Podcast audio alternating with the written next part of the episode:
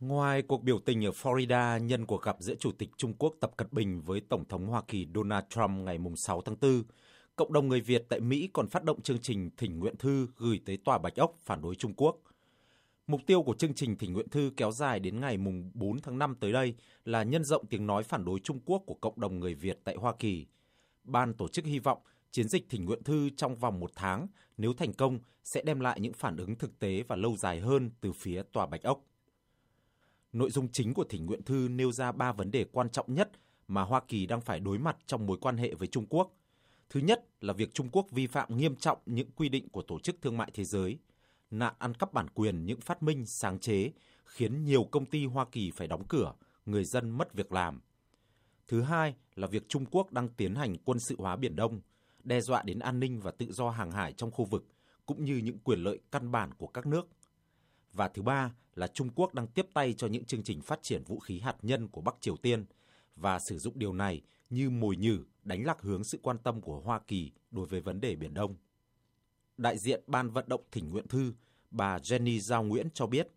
ngay trước cuộc gặp giữa Tổng thống Donald Trump và ông Tập Cận Bình, Bắc Triều Tiên đã được giật dây tiến hành một vụ thử tên lửa mang đầu đạn hạt nhân để nhằm đánh lạc hướng sự quan tâm của Hoa Kỳ đối với các vấn đề cần đưa lên bàn đàm phán. Vì thế chúng ta phải nhắn nhủ tới những người có trách nhiệm rằng mục tiêu chính của Trung Quốc hiện nay là bành trướng và kiểm soát Biển Đông. Điều này đe dọa nghiêm trọng an ninh và tự do hàng hải tại một trong những tuyến đường biển quan trọng nhất thế giới. Hiện tại, thỉnh nguyện thư phản đối Trung Quốc đã được gửi tới các cơ quan truyền thông và phổ biến rộng rãi trên hệ thống mạng xã hội để tiếp cận không chỉ cộng đồng người Việt mà cả những người Mỹ bản địa quan tâm, đặc biệt là cộng đồng Philippines, Indonesia, Malaysia đang sinh sống tại Hoa Kỳ. Ngay đêm đầu tiên phát động, chương trình đã nhận được chữ ký của gần 1.300 người Việt ủng hộ. Chương trình hy vọng đến hết ngày 4 tháng 5 tới đây sẽ thu thập đủ 100.000 chữ ký để văn phòng Tòa Bạch Ốc phải phản hồi chính thức. Bà Jenny Giao Nguyễn tiếp lời,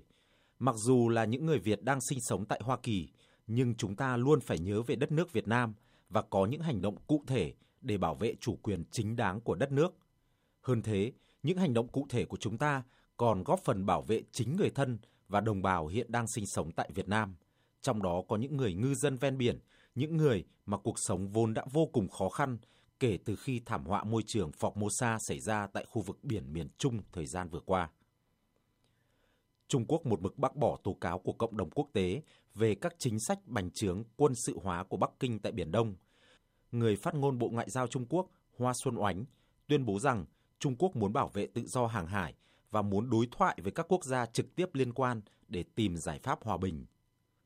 Chúng tôi hối thúc Hoa Kỳ tôn trọng thực tiễn, phát ngôn và hành động thận trọng để tránh làm tổn hại tới hòa bình, ổn định tại Biển Đông. Tân Hoa Xã dẫn phát biểu của bà Hoa hôm 24 tháng Giêng.